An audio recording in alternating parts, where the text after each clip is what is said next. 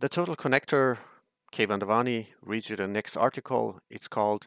The Monetary Root Layer of Bitcoin, the logical precondition and framework for factual scientific discussion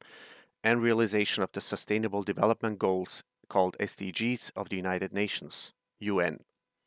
A short notice, you can read all my articles on medium.com slash at Keyvan and some of my articles can be listened to on soundcloud.com slash Keyvan This article was published on February 23rd,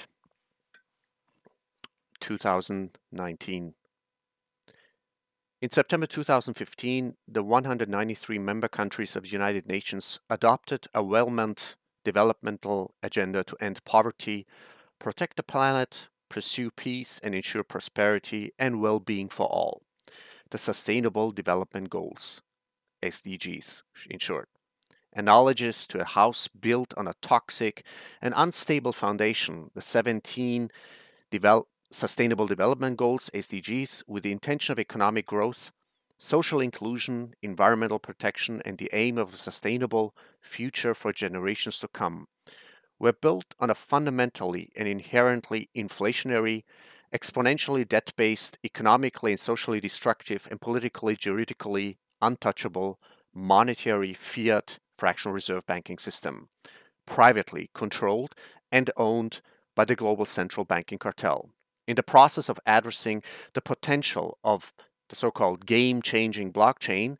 the United Nations cosmetically sprinkled its SDGs with one of the underlying technologies of Bitcoin before even attempting to understand or solve the structural root cause of the above mentioned global symptoms wars, poverty, hunger, etc., human suffering, and social environmental chain reaction of damages.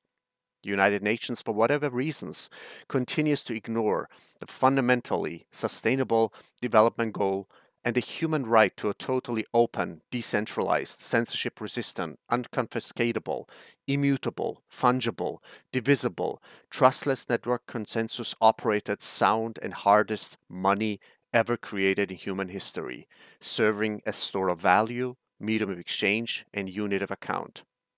Bitcoin's absolute scarcity of 21 million coins